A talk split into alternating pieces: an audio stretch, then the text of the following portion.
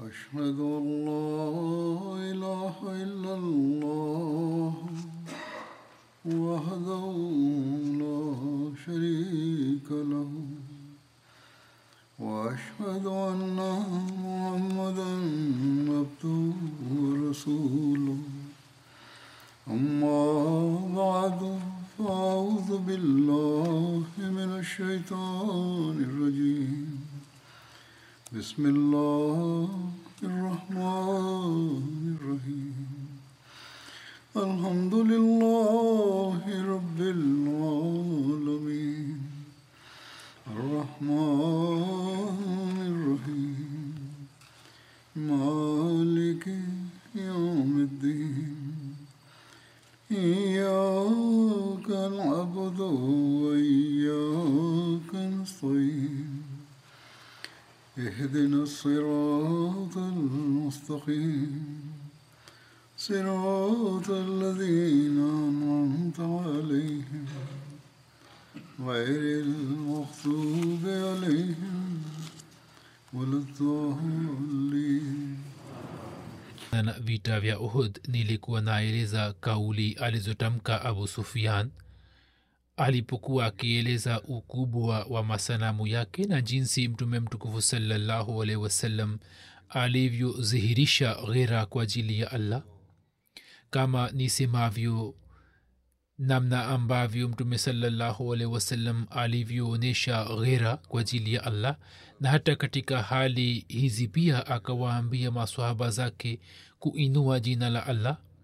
Kuhusu mada hiyo nitaeleza maelezo mengine hatmusleh maud anasema ya kwamba inapatikana katika hadisi ya kuwa katika vita vya ohod abu sufian aliposema kwa nguvu zake zote ya kwamba lana uza wala uza lakum yani tunasaidiwa na sanamu letu la uza lakini nini hamna msaada wa sanamu lolote?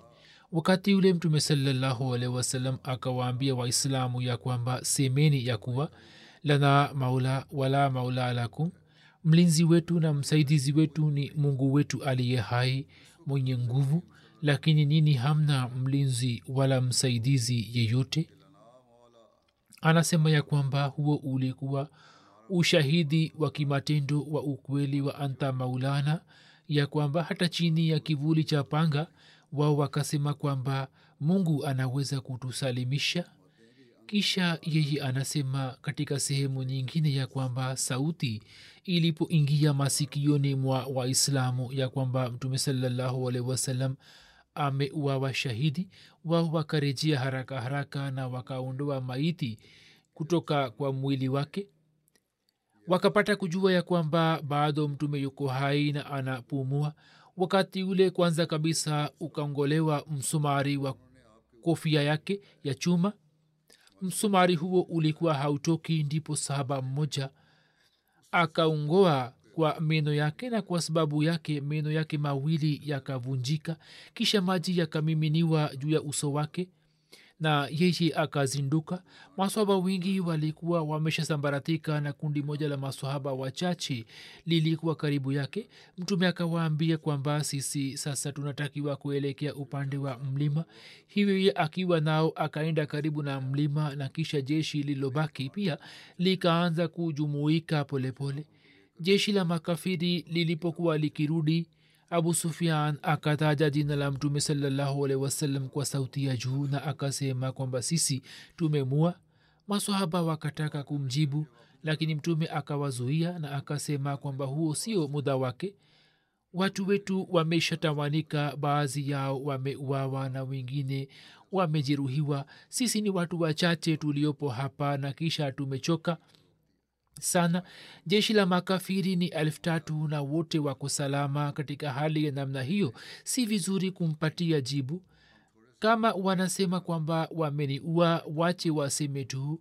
Hivyo sawa na mwongozo wake maswahaba wakakaa kimya. Abu sufian alipokosa jibu ye akasema kwamba sisi tumemua abubakar mtume akawazuia maswahaba kumpa jibu na akasema kaini kimya.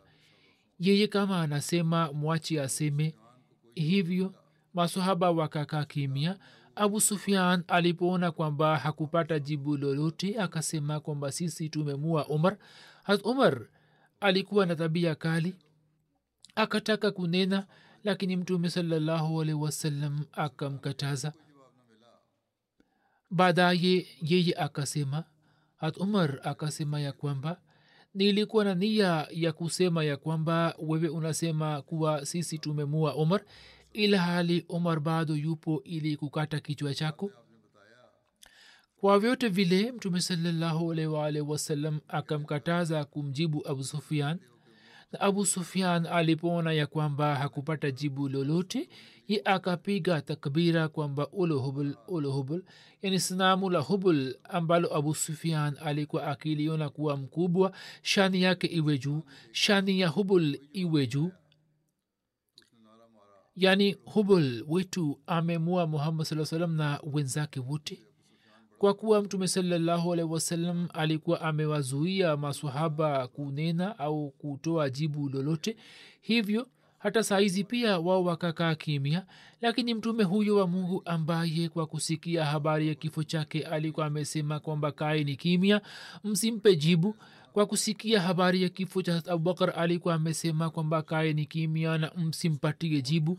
Kwa kusikia habari ya mauti hat umar alikuwa amesema kwamba kae ni kimya na msimpatike jibu lolote. Na aliyekuwa akisema mara kwa mara ya kwamba wakati huu jeshi letu limesambaratika na kuna hatari maadui wasije wakatushambulia tena. Hivyo mwendelee kusikiliza maneno yake kwa ukimya. Sauti ilipoingia masikioni mwa mtu huyo mtakatifu kwamba oluhubul oluhubul shani ya hubul iwe juu shani ya hubul iwe juu inyanyulike hapo ikachemka jaziba yake ya tauhidi kwani sasa halikuwa swala la muhammad mtume wa allah sasa halikuwa swala la abubakar wala umar sasa ilikuwa ni swala la heshima ya mwenyezi mungu. Mtume akasema kwa jaziba sana ya kwamba nini kwa nini hamtoijibu swahaba wakasema ya rasulllah sisi tujibuje? Mtume akasema semeni allahu ala wa ajal allahu ala wa ajal hubul ni kitu gani? Shani ya mwenyezi mungu iko juu shani ya allah iko juu. Huo ulikuwa udhihirishaji mkubwa wenye shani wa jaziba yake ya tauhidi. Mtume akawazuia masahaba kujibu mara tatu jambo ambalo linadhihirisha ya kwamba mtume alikuwa akijua uzito wa muda ule alikuwa anajua kwamba jeshi la kiislam limesambaratika na wapo watu wachache tu walio pamoja naye. Masoba wengi wamejeruhiwa na wengine wamechoka mno maadui wakijua kwamba sehemu moja ya jeshi la kiislam imejumuika sehemu fulani wasije wakawashambulia tena. Lakini licha ya kuwa na hali hizi ilipotokea swala la heshima ya mungu ye hakuvumilia kukaa kimiana akaona ya kwamba maadui wakijua au wasijue hata kama watushambulie na watuangamize sisi hatutakaa kimia hivyo akawaambia maswahaba kwamba kwa nini mmekaa kimya na kwa nini hamjibu? Ya kwamba allahu aza wajal allahu aza wajal maelezo hayo yote ameyaeleza katika maelezo ya sura alkosr kisha sehemu moja anasema ya kwamba viongozi wakubwa wa makka mtu anayetaka kusoma maelezo haya basi asome katika tafsiri kabir. Na pia yapo mambo mengine pia mengi ili kuongeza elimu mtayapata huko. Kisha anasema viongozi wakubwa wa makka walionuia kuumua mtume salallahu alaihi wasallam je leo katika dunia hii yupo mtu mwenye kutaja jina lao? Katika medani ya ohud abu sufian alikuwa amenena na akasema kwamba je muhammad sallahualwasalam yupo kati yenu? Na alipokosa jibu lake ye akasema sisi tumemua muhammad salllahu alehi wasalam kisha akanena kwamba je abubakar yupo kati yenu? Na aliposhindwa kupata jibu lake akasema kwamba sisi tumemua abubakar vile vile. Kisha akauliza kwamba je omar yupo kati yenu? Na alipokosa jibu lake vile vile akasema kwamba sisi tumemua omar. Lakini leo nendeni na kwenye kona za dunia mwiteni abu jahl kiongozi wa makafiri na mwenzake wa mtangazaji huyu. Nasemeni kwamba je abu jehel yupo miongoni mwenu? Mtaona ya kwamba juu ya jina la muhammad saa salam zitaanza kuinuka mamilioni ya sauti na dunia nzima itatamka ya kwamba ndio muhammad salllahu yupo kati yetu kwani sisi tumejaaliwa heshima ya kumwakilisha yeye lakini mkimwita abu jahal hamtaona sauti yoyote ikiinuka kutoka sehemu yoyote ya dunia. Kizazi cha abu jahal kipo duniani hadi leo. Lakini hakuna mwenye ujasiri wa kusema kwamba mimi ni kutoka kizazi cha abu jahal. Huenda watakwepo kizazi cha utba na shaba vile vile katika dunia. Lakini je yupo asemaye kwamba mimi ni kizazi cha utba na shaba basi ni jina pekee la mtume salallahu alehi wasalam ambalo aliliinua mwenyezi mungu na akalifanya kuwa juu. Kisha hatmasihe maud alah salatu wassalam anasema ya kwamba masaibu yanayoafikia manabii hata katika hizo pia kuna kuwa na maelfu ya siri ya mwenyezi mungu. Mtume salallahu alehi wa sallam alikuwa akipata masaibu mengi kuna riwaya ya kwamba katika vita vya uhud yeye alikuwa amepata majeraha sabini ya panga na kwa kuona hali ya kizwahiri ya waislamu kuwatete makafiri wakafurahi sana. Hivyo kafiri moja akizani ya kwamba mtume salallahu alehi wasallam na masahaba zake wakubwa wote wameuawa wa watakuwa wameuawa akasema kwa sauti ya juu kwamba je muhammad yupo kati yenu mtume salallahu akasema kaini kimia wala msimpe jibu. Ukimia huo ukamfurahisha zaidi ya kwamba atakuwa amekufa tu. Ndiyo maana hakupata jibu lolote. Kisha yeye akauliza kuhusu abubakar hata hivyo hakupata jibu lolote. Kisha yeye akatoa sauti kuhusu hat omar. Hat omar hakuweza kujizuia. Aye akasema kwamba ewe mwenye bahati mbaya unasema nini wote wako hai. Inakuwa muhimu kuona shida za namna hiyo lakini natija yake inakuwa hivi ya kwamba mtume salallahu alaihi wasallam akasema sasa baada ya leo makafiri hawatatushambulia. Hayo aghlabu alikuwa amesema wakati wa vita vya handaki na kwa kuwa hiyo ni riwaya ya malfuzat yawezekana kwamba mwandishi atakuwa amekosea kuendika baada ya vita vya handaki mtume alikuwa amesema kwamba sasa makafiri hawatatushambulia bali sisi tutawashambulia makafiri. Wakati wa kutoka, kutoka makka mtume saa salam alikuwa na muda mgumu kiasi gani lakini sasa mwenyezi mungu alikuwa amebadilisha hali zote. Kisa cha kifo cha kishahidi cha hanzla kinasimuliwa katika vita hiyo hiyo inapatikana kisa cha swahaba mwingine cha ujasiri wake na jinsi yeye alivyojitolea uhai wake katika mapenzi ya mtume. Huyu alikuwa swahaba ambaye mkewe anasema kwamba mume wangu alipojua kuwa mtume ameondoka kwenda vitani mume wangu alikuwa na wajibu wa kuoga baada ya janaba. Lakini kwa kusikia habari ya kuondoka kwa mtume saa salam akatoka haraka haraka kutoka nyumbani ya kwamba hata hakuna umuhimu wa kuoga na akachukua upanga na kuelekea kwenda vitani. Wakati wa vita kutokea safari moja akafika mbele ya kiongozi wa makafiri abu sufian abu sufian alikuwa amepanda farasi. Hata hanzela akambamia farasi yake na akamjeruhi. Na kwa sababu yake abu sufian akaanguka chini. Abu sufian akianguka chini akaanza kupiga kelele huku hata hanzela akaniosha upanga wake na akataka kumchinja abu sufian lakini wakati ule ule shaddad bin aus akamwona. Sawa na kauli moja jina lake sahihi ni shaddad bin aswad. Kwa vyote vile shaddad alipomwona hanzla akinyosha upanga wake juu ya abu sufian ye akamshambulia mara moja na akamua shahidi.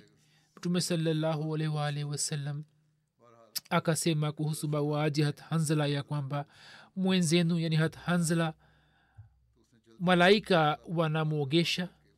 Katika riwaya moja inapatikana hivi kwamba mimi ninawaona malaika ya kuwa wao katikati ya mbingu na ardhi wakiwa na maji safi katika vyombo vya fedha wanaosha maiti ya hathanzla jina la mke wa hathanzla lilikuwa jamila na huyo alikuwa binti wa abdullah bin ubai bin sulul kiongozi wa wanafiki na dada wa hat abdullah bin abdullah bin ubai bin sulul. Hat jamila akasema yeye yani hat hanzla alikuwa amekuja medani ya vita katika hali ya janaba. Yani ye alikuwa na haja ya kuoga. Mtume saa salam kwa kusikia sauti hat jamila akasema kwamba ndiyo maana malaika walikuwa wakiosha maiti yake. Huo ulikuwa usiku wa kwanza wa hanzla kwa mkewe hat jamila ambao siku ya kuamkia ikatokea vita vya ohd riwaya moja inasema kwamba jamila alisimulia ya kuwa hanzra aliposikia kwamba mtume ameondoka ili kupigana na maadui ye pia akaondoka bila kuoga. Usiku ule ule jamila akaona ruya ya kwamba ghafla mlango moja umefunguka mbinguni na mumewe hanzla akaingia mle. Kisha mlango ule ukafungwa riwaya moja inasema ya kwamba jamila alikuwa amewafanya wanawake wanne wa kaumu yake kuwa shahidi wa jambo hili kwamba hanzla amesha jamiana nami na yeye akalazimika kufanya hivyo ili watu wasipate mashaka juu ya uja uzito wake. Watu huwa wanazalisha mashaka wanasema maneno. Siku hizi pia wapo watu wa aina hiyo wanaoleta tuhuma za namna hizi. Kwa vyote vile hat jamila mwenyewe akawafanya mashahidi ili kuondoa mashaka hayo. Hajamila anasema mwenyewe kwamba nikafanya hivyo. Sababu yake ni kwamba nilikuwa nimeona katika ndoto ya kuwa mlango mmoja umefunguka mbinguni na mume wangu akaingia mle. Hivyo nikajua kwamba wakati wa hanzela umeshawadia na mimi usiku ule nilikuwa nimepata uja uzito kutoka uja uzito huo akazaliwa abdullah bin hanzla quraish baada ya kumua hanzela ha, hawakukata viungo vya mwili wake kama vile masikio pua na macho. Kwani baba yake abu amir aliyekuwa padre aliyekuwa pamoja na quraish kuna tukio la kifo cha kishahidi la hasad bin rabii hasad bin rabii alishiriki katika vita vya badar na ohod na akauawa shahidi katika vita vya ohod siku ya vita vya ohod mtume saa salam akasema nani ataniletea taarifa ya saad bin rabii mtu mmoja akasema mimi. Hiwe akaenda kumtafuta katika wale waliouawa hasad kwa kumwona mtu huyo akasema kwamba una hali gani ye akasema mtume saa salam amenituma ili nimfikishie habari yako ili nipeleke kwake habari yako. Hasad akasema kwamba umsalimie mtume salallahu alaihi wasallam na ukamwambie ya kwamba mimi nimepata majeraha kumi na mawili ya mkuki na wenye kupigana nami wamefika motoni. Yaani wote waliopigana nami nimewaua na uiambie kaumu yangu kwamba hawatakuwa na uzuru wowote kwa allah kama mtume saa salam akiuawa shahidi na kati yao atabaki mtu yeyote kuwa hai. Inasimuliwa ya kwamba mtu aliyemwendea alikuwa hat ubai bin kab raziallahu taala anhu.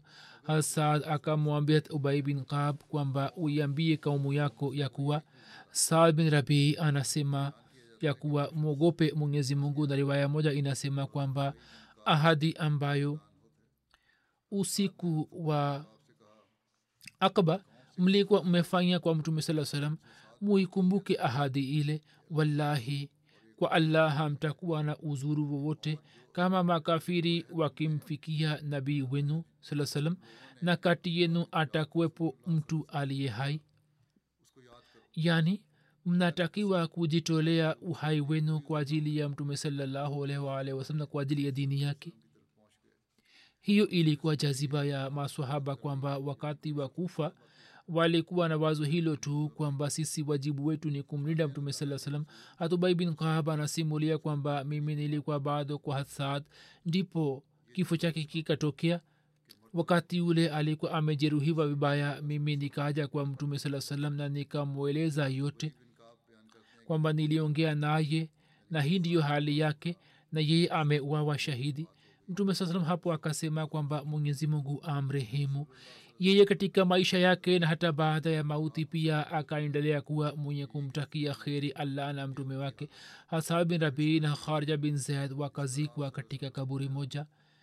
Kisa hiki hatmiza bashir ahmed ameandika hivi ya kwamba akieleza kuhusu kifo cha saad bin rabi ya kuwa mtume saa salam pia alikuwa ameshafika katika medani na zoezi la kuangalia maiti za mashahidi lilikuwa linaendelea.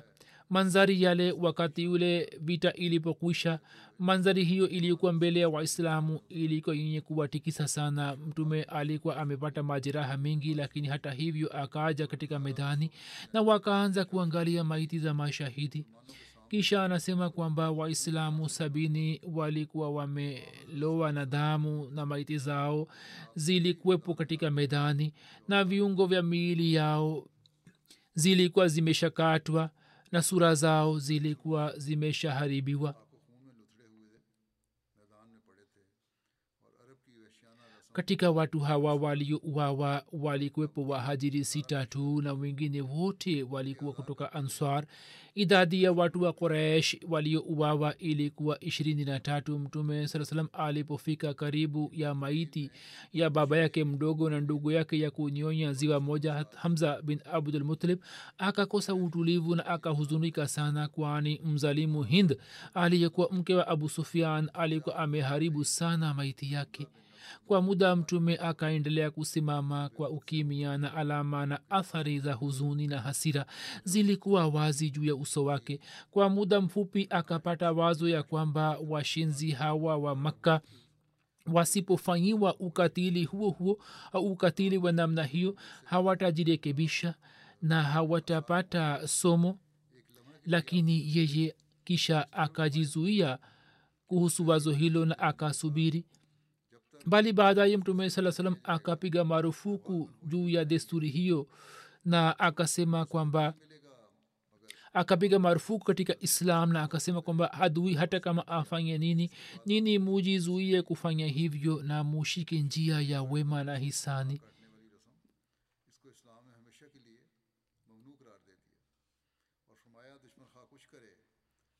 Kisha yeye anaandika ya kwamba maiti za maswaba wengine pia quraish zilikuwa zime maiti za maswaba wengine wa quraish pia zilikuwa zimefanyiwa ukatili huo huo.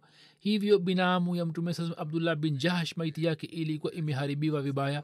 Mtume alipokuwa akipita karibu na maiti alama na huzuni alama za huzuni na hasira zilikuwa zikiongezeka juu ya uso wake. Hatmusleh akieleza mashahidi hawa na jinsi walivyojitolea na akieleza mapenzi ya sabin rabi answari aliyokuwa kwa mtume salallahu alaihi waalaihi wasallam anasema hivi ya kwamba kuna kisa cha vita vya ohd baada ya vita kwisha mtume salallahu alaihi wasallam alimwambia ubai bin kab ya kwamba nenda ukawaone wajeruhi ye akiwaona akafika kwa saad bin rabii ambaye alikuwa amejeruhiwa vibaya na alikuwa anavuta pumzi za mwisho ye akamwambia kwamba ikiwa unataka kuwapatia jamaa na ndugu zako ujumbe vovote basi nipatie mimi. Hasad akasema huku anatabasamu ya kwamba nilikuwa nasubiri muislamu akija hapa basi nimpatie ujumbe wangu wewe nipe mkono wako kwenye mkono wangu na niahidi ya kwamba ujumbe wangu lazima utawafikishia. Sasa katika hali hiyo pia alikuwa na uelewa huo. Akasema nipe mkono wako katika mkono wangu. Ni njia ya kuchukua ahadi imara na ni alama moja kwamba ujumbe wangu lazima utawafikishia. Na kisha ujumbe aliotoa ndio huu ya kwamba uwafikishie ndugu zangu waislamu salamu yangu na uwaambie kaumu na jamaa zangu kwamba mtume salallahu alaihi wasallam ni amana iliyo bora kabisa ya mwenyezi mungu tuliyo nayo. Na sisi tumeendelea kumhifadhi amana hiyo kwa uhai wetu sasa tunaondoka na uhifadhi wa amana hiyo tunawakabizini nini? Isije ikatokea hivi kwamba nini muoneshe udhaifu katika kuihifadhi.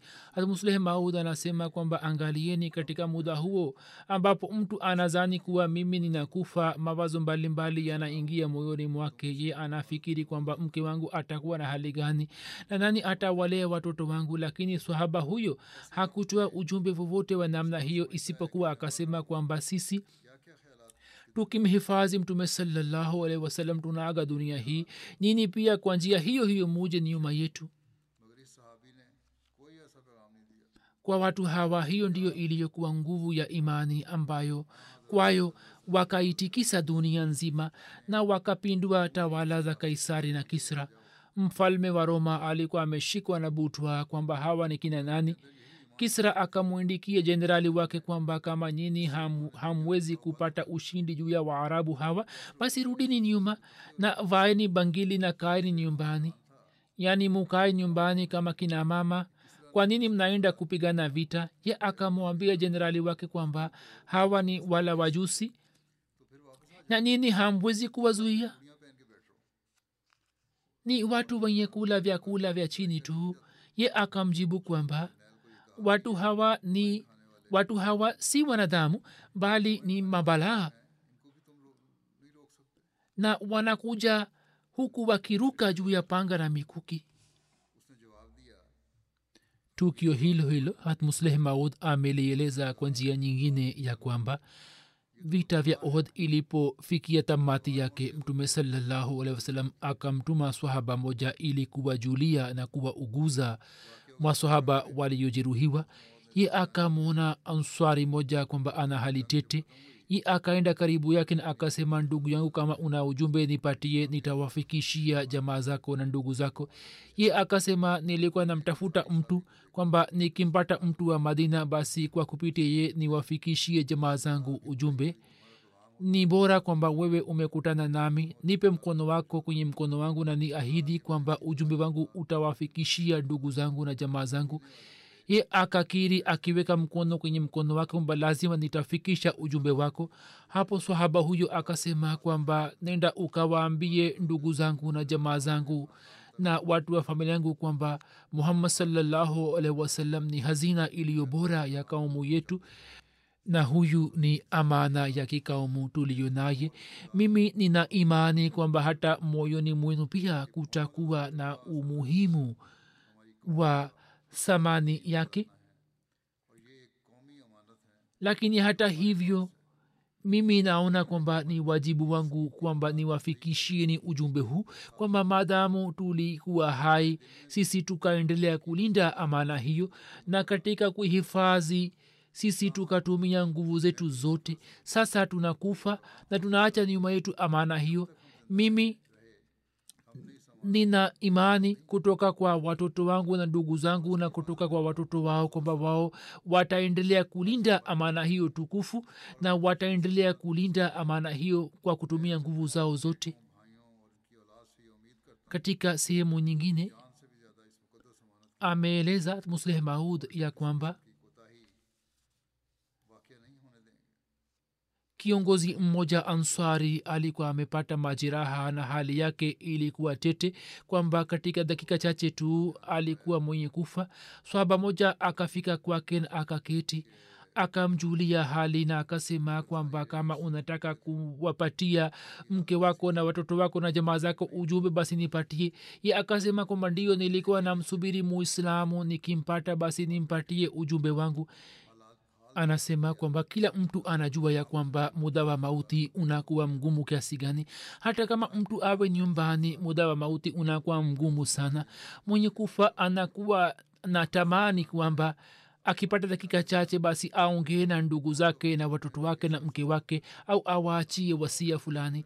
Lakini sahaba huyo hakuwa kwa mke wake au watoto wake hakuwa nyumbani wala hakuwa katika hospitali juu ya kitanda bali alikuwa amelazwa juu ya ardhi iliyo na changarawe. Lakini katika hali hiyo pia hakutoa ujumbe kwamba umsalimie mke wangu na umwambie kwamba awalee watoto vizuri au mali yangu igawanywe katika hali fulani au kwa njia fulani au sehemu fulani kuna mali yangu ichukuliwe. Bali aliyosema akasema kwamba wapatie watoto wangu na ndugu zangu ujumbe huu ya kwamba muhammad salllahualwal wasalam ni amana ya mwenyezi mungu wenye samani kwenu. Na mimi maadamu nilikuwa hai mimi nikaendelea kuhifadhi amana hiyo. Sasa huu ni wasia wangu wa muda wangu wa mwisho kwa ndugu zangu na watoto wangu kwamba wao pia wahifadhi amana hiyo. Na akisema hayo akakata pumzi. Hizi ni dhihirisho la mapenzi ya mtume saa kwamba mtu anashikwa na butwa. Mwenyezi mungu atujaalie kuwa na roho hiyo hiyo ya mapenzi ya, ya mtume salallahu alehi wasallam. Na fikira hiyo itakapopatikana sisi tutazidi katika uhusiano na mwenyezi mungu pia na pia tutafanya juhudi ya kuondoa mapungufu yetu katika uhakika ili sisi tuweze kuzalisha rangi sahihi ya kiislam kwenye ibada zetu na kwenye hulka zetu na kwenye tabia yetu. Mwenyezi mungu atujaalie nitasalisha jeneza. Kuna habari za marehemu marehemu wa kwanza ni mheshimiwa dr mansur shubuti saheb wa yemen. Mansur shubuti saheb alikuwa ametiwa ndani katika yemen kwa sababu ya ahmadia alikuwa amekamatwa na katika hali hiyo ya, ya kutiwa ndani januari 26 akiwa na umri wa miaka sitini na mitatu alifariki dunia. Inalilahi wa inalahi rajiun. Kwa kuwa alikuwa kwenye jela na kwa sababu ya ahmadia alikuwa ametiwa ndani huko hakupata matibabu sahihi na pia atakuwa ametendewa vibaya. Kwa vyote vile maelezo tuliyo nayo machache au zaidi kifo chake kimetokea katika hali hiyo ya kuwa ndani. Hivyo ataitwa shahidi na huyu ni ahmadia wa kwanza aliyekuwa shahid wa yemen. Marehemu ameacha mama yake aliye mzee na mke na vijana wawili ahmad na bilal. Ndugu wa marehemu nasir shubuti anayeishi london anasema kwamba maiti yake mwana wake alikabiziwa fe, februari mosi lakini wahamadia wote wametiwa ndani. Wamewakamata wahamadia wote hivyo wanaume wasio wahamadia wakasali jeneza yake na mazishi yake yakafanywa. Nasir shubuti sahib anasema kwamba babu yake abdullah muhammad usman shubuti alikuwa ahmadia wa kwanza wa yemen na baba wa dr mansur shibuti mahmud abdullah shibuti alikuwa mbashiri wa kwanza wa yemen aliyekuwa amefanya shahid na mama wa marehemu ni sharh nasrin sahiba ambaye ni binti wa sayid bashir ahmad shah sahib wa na farh khanam sahiba wa rabwa farh khanam sahiba anatokana na familia ya kijunud. Na huyu pamoja na mama yake halima banu sahiba na ndugu yake sayid haji junudura saheb alipata bahati ya kufuata kauli hii ya mtume saa salam kwamba imamadi akija mufanye baiati hata kama mulazimike kutembea juu ya seluji. Hivyo watu hawa wakatoka kashgar na wakaja kadian huku wakitembea juu ya seluji na wakafanya baiati mama wa mansur shubuti sahib alikuwa familia alikuwa mtu wa familia hiyo. Yani bibi yake alikuwepo katika ujumbe wa watu waliokuja wakitembea juu ya seluji kuhusu tukio la kifo chake mwana wake bilal shubuti ameandika ya kwamba security forces waliingia katika nyumba yetu kwa nguvu wakamsukuma baba yetu wakaweka bunduki juu ya kifua kisha wakataka kunikamata. Baba akasema kwamba muni uwe lakini msimchukue mwana wangu. Watu wasi wa ahmadia waliposwali jina yake kulikuwa na kijana mmoja tu kijana wake mmoja ambaye ana umri miaka kumi na sita. Ye akashiriki. Anasema kwamba wao wakanyanganya hela kutoka baba yangu na wakasema kwamba kuna mtu anakutumia hela kutoka nje. Baba akasema kwamba hakuna mtu anayetumia hela kutoka nje ni hela ya uchumi wangu. Amesema kwamba hili jambo ambalo maulama wamesambaza kote kote kwamba mungu apishe mbali sisi tunachukua hela tunapokea hela kutoka nguvu za kimagharibi na sisi tuna ajenda zidi ya islamu ilhali kila ahmadia anajitolea na kwa ajili ya kufikisha ujumbe wa islam anajitolea na anafikisha ujumbe wa islam katika dunia nzima na anautumikia ubinadamu. Kwa vyote vile maelezo mengine ni marefu. Kisha mimi naweka mbele yenu maelezo ya mke wake?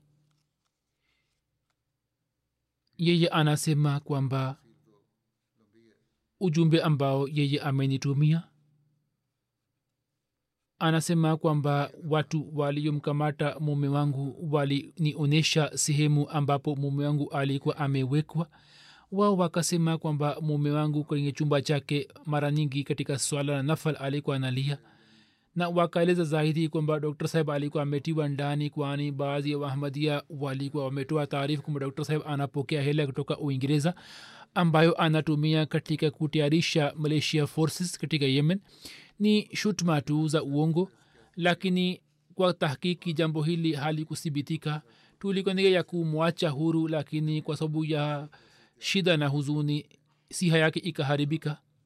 Hayo ni maarizo yake waliotoa kwa mke wake yawezekana kwamba viongozi wa juu wawe na mwenendo tofauti na walio chini. Mara nyingi wanakuwa wenye kufanya kile wanachotaka na kwa sababu ya ukali wao siha yake itakuwa imeharibika. Ndugu yake nase shubuti akieleza sifa zake anasema kwamba ndugu yetu dr. Mansur shubuti alikuwa na tabia njema sana alikuwa na kipaji kizuri katika masomo na alikuwa miongoni mwa wanafunzi kumi wa nchi waliopewa zawadi kutoka serikali.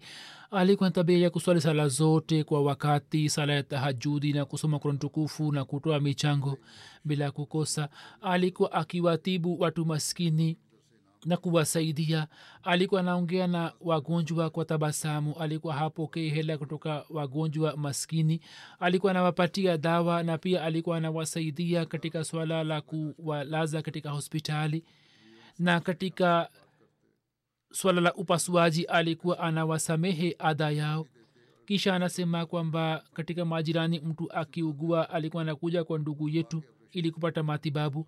Alipoenda katika mji mwingine wa sanaa majirani wakahuzunika sana. Alikuwa akiwatendea wazazi kwa wema sana pia akawapeleka kufanya hija. Mama wa dr saheb sharukh nasrin sahiba anasema kwamba nilipopata uja uzito nikaona katika ndoto ya kwamba mama moja mwema wa rabwa ambaye jina lake lilikuwa zainab akimwinua mama yangu anasema kwamba masihi salam anakuja. Mimi naona hapa na pale lakini simwoni mtu yote. Kisha nikaamka. Dr saheb alikuwa na shauku ya kufanya mahubiri tangu utotoni. Alikuwa anamhubiri mwalimu wa masomo ya kidini katika shule na mwalimu wake alikuwa anasikiliza mambo yake yote bila kumpinga. Mwana wake ahmad shubuti anaishi ujerumani anasema kwamba baba yetu hakunipiga wala kukaribia nakumbuka safari moja nilipokuwa na umri wa miaka kumi na mitatu wakati ule nikakataa kuswali swala kwa pamoja. Yeye wakati ule alikuwa amenipiga kidogo. Anasema kwamba baba yangu daima alikuwa ananisihi kwamba nifanye dua wakati wa shida na matatizo. Mwenye pia alikuwa anafanya hivyo. Mimi nimemwona akilia kwenye sijda anasema kwamba nilipokuwa mtoto na nilikuwa nasoma shuleni alikuwa akituamsha wakati wa alfajiri na kisha alikuwa na swali swala kwa pamoja na kusoma kwa tukufu. Alikuwa ameenda urdun kufanya phd akaishi kule kwa miaka mitano. Anasema kwamba senter ya kuswali ijumaa ilikuwa mbali na kila ijumaa alikuwa anakwenda huko kwa ajili ya kuswali ijumaa. Alikuwa na shauku ya kusoma vitabu vya jamaati na alikuwa anasoma sana anasema kwamba aliporejea kutoka urdun begi yake ilikuwa nzito sana. Nikaelewa kwamba labda ametuletea zawadi. Watoto wanakuwa na shauku kwamba wazazi wamewaletea zawadi lakini kwenye begi lake hakukuwa na zawadi isipokuwa kulikuwa na tafsiri kabir yani tafsiri ya kiarabu na vitabu vingine vya jamaati. Jamaa zake hata kama wasiwa wahamadia alikuwa anaenda kukutana nao na nikimuuliza kwamba kwa nini unakutana nao na kwa nini una umuhimu huo alikuwa anasema kwamba mtume ametoa amri ya kuunganisha ujamaa na kama hatutajenga uhusiano nao basi mwenyezi mungu atakasirika. Marwa shubuti sahiba anasema kwamba marehemu alikuwa mwenye heshima akiwa na hulka njema mwenye kutabasamu kuwapenda watu kutoa ushirikiano na alikuwa mtu mwema sana mpole sana mwingi wa rehema na alikuwa na kipaji kizuri. Alikuwa daktari mashuhuri katika yemen. Alikuwa anatoa huduma mbalimbali mbali, na alikuwa mtu wa watu yani wote wamepata huzuni kubwa juu ya kifo chake.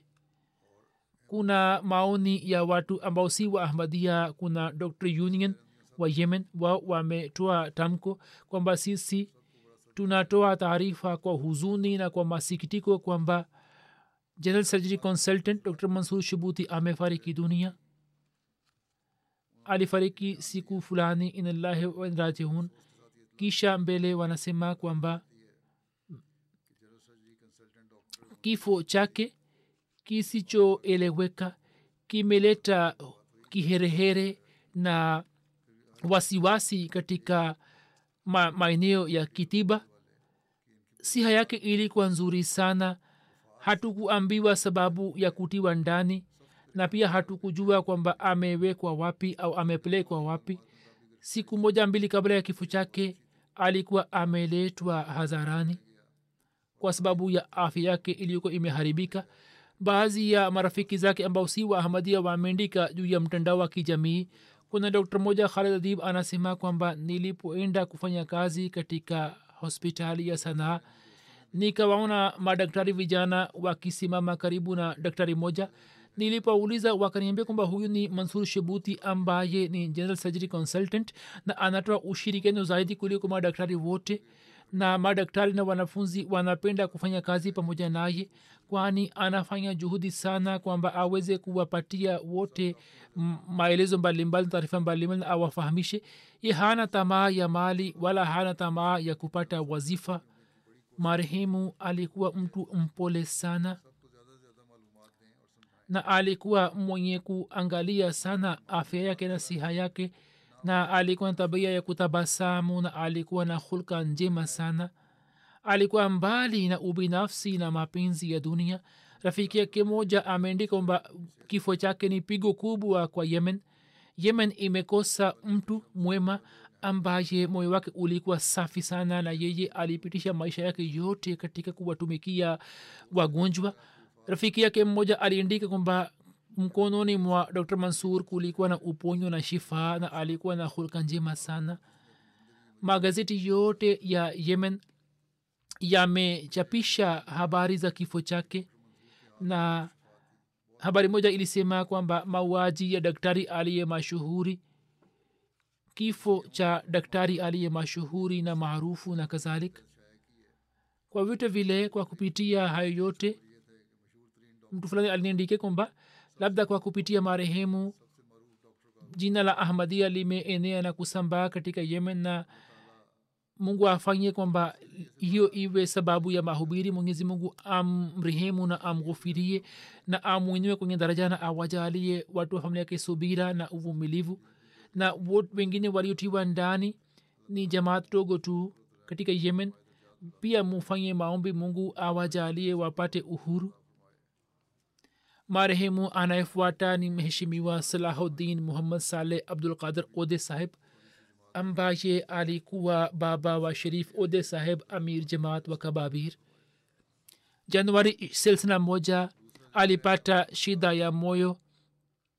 Katika hospitali wakati wa kufanya upasuaji alifariki dunia. Alikuwa na umri wa miaka themanina mitano marehemu alikuwa musi ameacha nyuma mke na vijana watatu muhammad sharif ode saheb munir ode saheb na amir ode saheb na binti mmoja manal ode na ame pia kuna wajukuu zake wa kike na kiume wajukuu zake wawili masrur munir ode na bashiruddin mahmud ode wanasoma jamia mmoja anasoma jamia uk na mmoja anasoma jamia canada sharif ode saheb anaandika kwamba babu wa marehemu alhaj saleh abdul qadir ode saheb alikuwa miongoni mwa waahmadia wa, wa awali wa palestina ambaye mwaka 1928 alifanya bayati.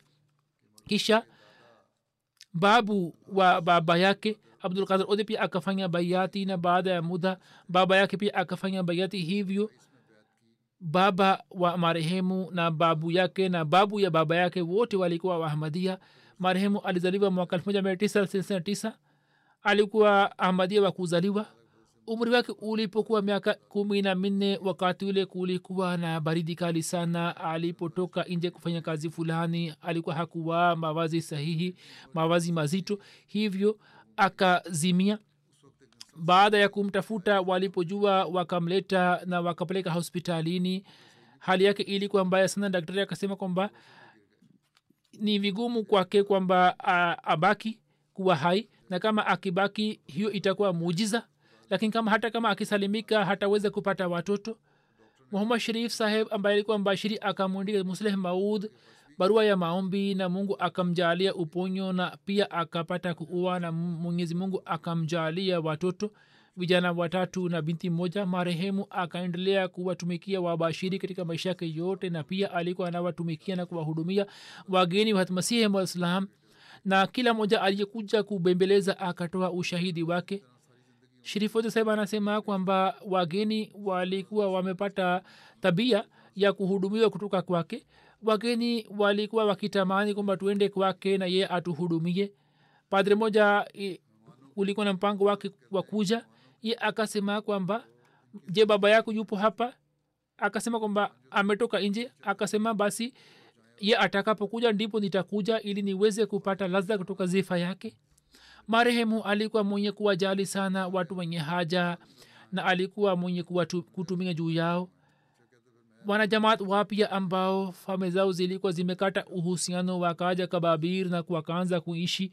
Wao wakamkuta marehemu kama baba yao mzazi juu ya kifo chake mama moja akasema kwamba mume wangu alikuwa anapitisha muda wake mwingi pamoja na marehemu na anasema kwamba sasa sielewi niende kwa nani. Kisha shiri saba anasema kwamba baba yetu alikuwa anatulea kwa matendo yake. Badala ya kutufahamisha kwa maneno alikuwa anatufahamisha kwa matendo. Baba yetu alikuwa na shauku ya kusoma vitabu ya jamaati na alikuwa anasoma vitabu mbalimbali ndio maana alikuwa na elimu nyingi na elimu kubwa. Kisha shedi saba anasema kwamba sio maana kwamba katika uzee ye alikuwa na haja ya msaada wetu. Hapana bali ye alikuwa anatusaidia. Na alikuwa na furaha kwamba watoto wake wanaitumikia jamaati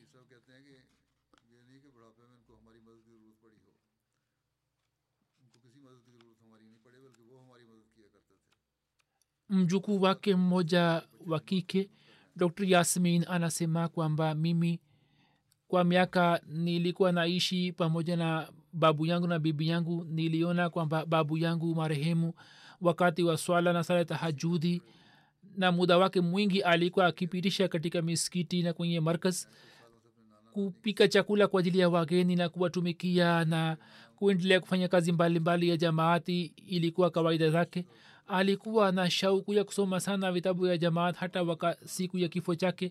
Kulikuwa na kitabu juu ya kitanda chake. Anasema kwamba kulikuwa na kazi fulani ya ukarabati katika nyumba.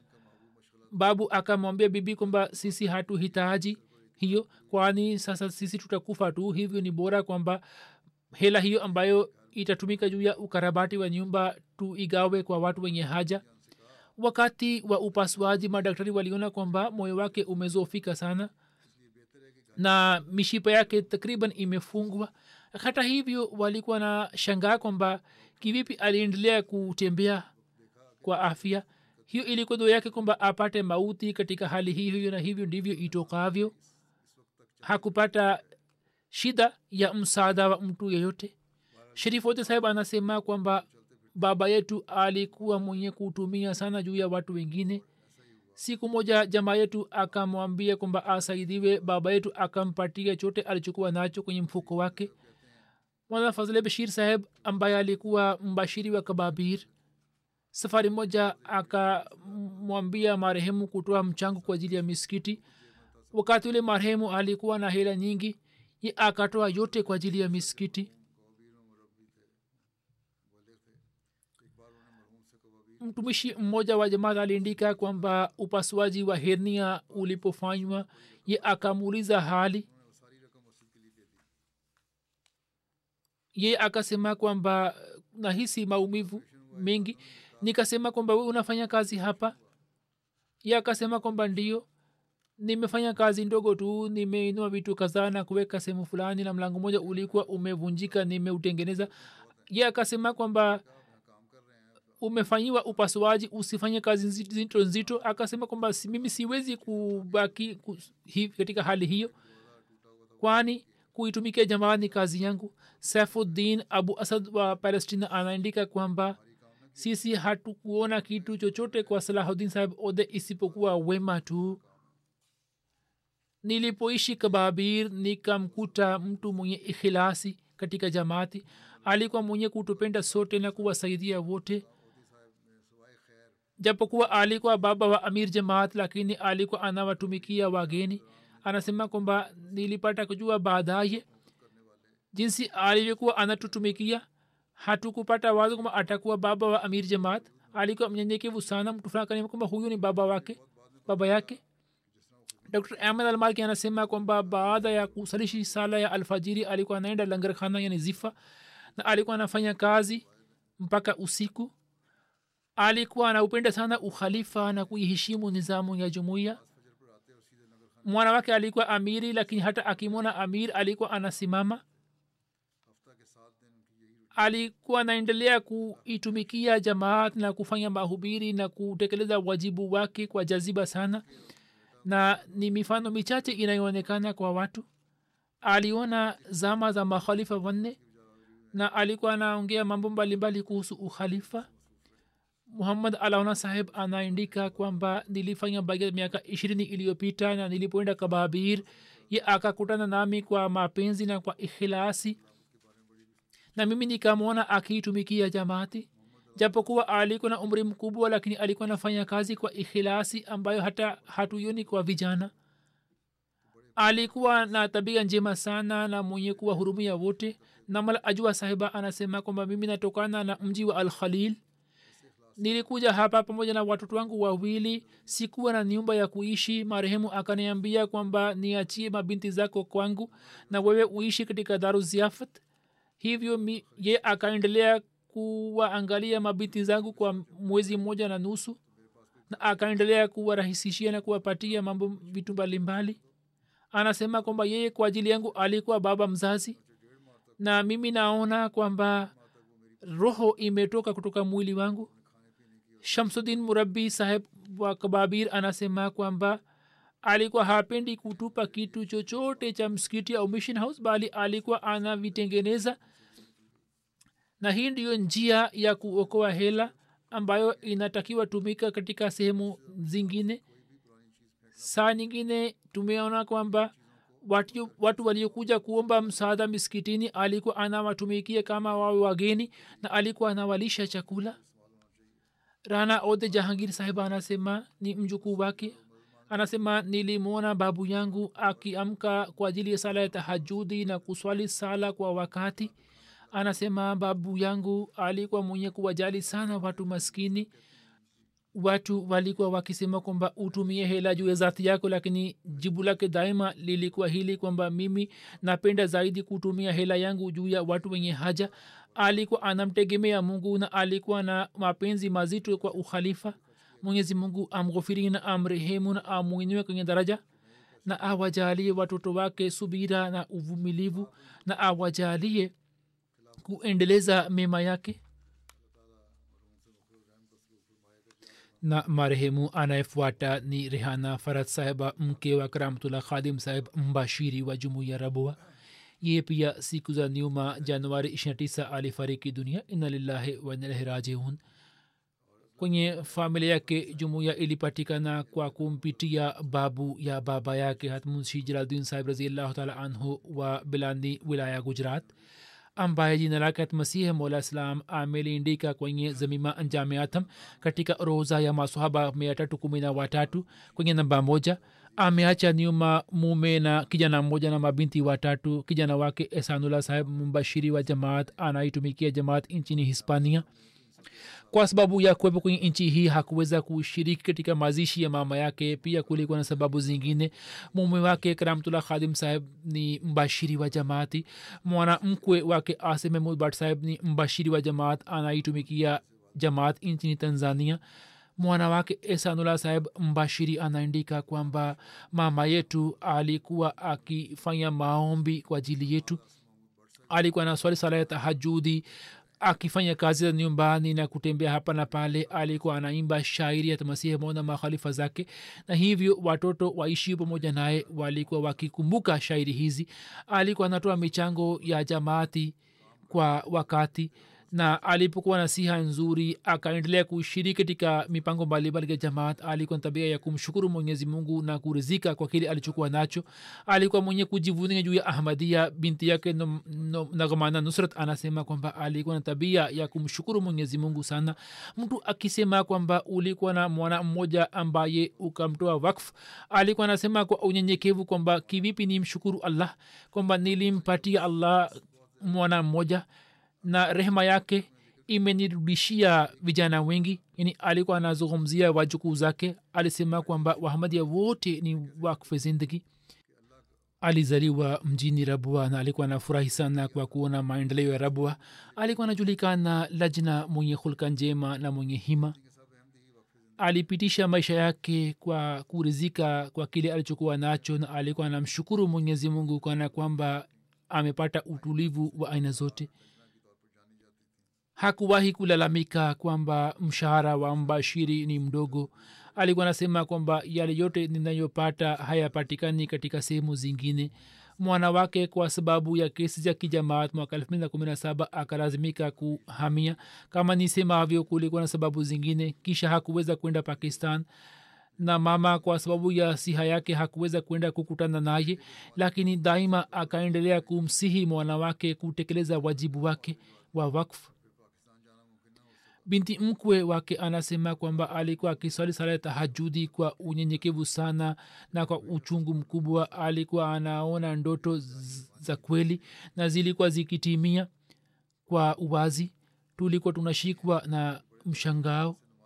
Kisha ameandika kwamba mwana wake akalazimika kuhamia kwa sababu ya kesi na yeye kwa sababu ya marazi yake hakuweza kwenda kukutana naye lakini hakuonyesha huzuni yoyote daima akamsihi kutekeleza wakfu wake kwa uimara. Alikuwa anasema kwamba siku hizi mambo yamekuwa rahisi muda wote tunaweza kuwasiliana. Na hakufanya uzazi wake kuwa kizuizi katika shughuli za wakfu. Mtu fulani alimwambia kwamba sasa muda mwingi umepita hivyo kwa ajili ya kukutana na mwanao umwindikie khalifa wa zama ye akasema kwamba mimi nimemtoa mwana wangu wakf hivyo siwezi kufanya hivyo. Mwenyezi mungu amghofirie na amrehemu marehemu na amwinue katika daraja na am...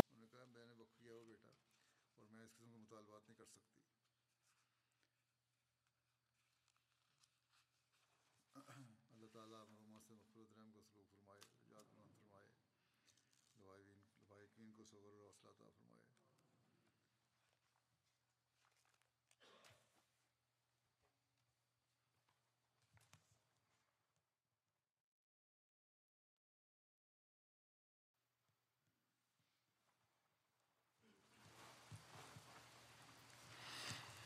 الحمد لله الحمد لله نحمده ونستعينه ونستغفره ونؤمن به ونتوكل عليه. ونعوذ بالله من شرور أنفسنا ومن سيئات أعمالنا. من يهده الله فلا مضل له ومن يضلل فلا هادي له. ونشهد أن لا إله إلا الله. ونشهد أن محمدا عبده ورسوله. عباد الله رحمكم الله. إن الله يأمر بالعدل واللسان وإيتاء ذي القربى وينهى عن الفحشاء والمنكر والبغي يعظكم لعلكم تذكرون اذكروا الله يذكركم ودوه يستجب لكم ولذكر الله أكبر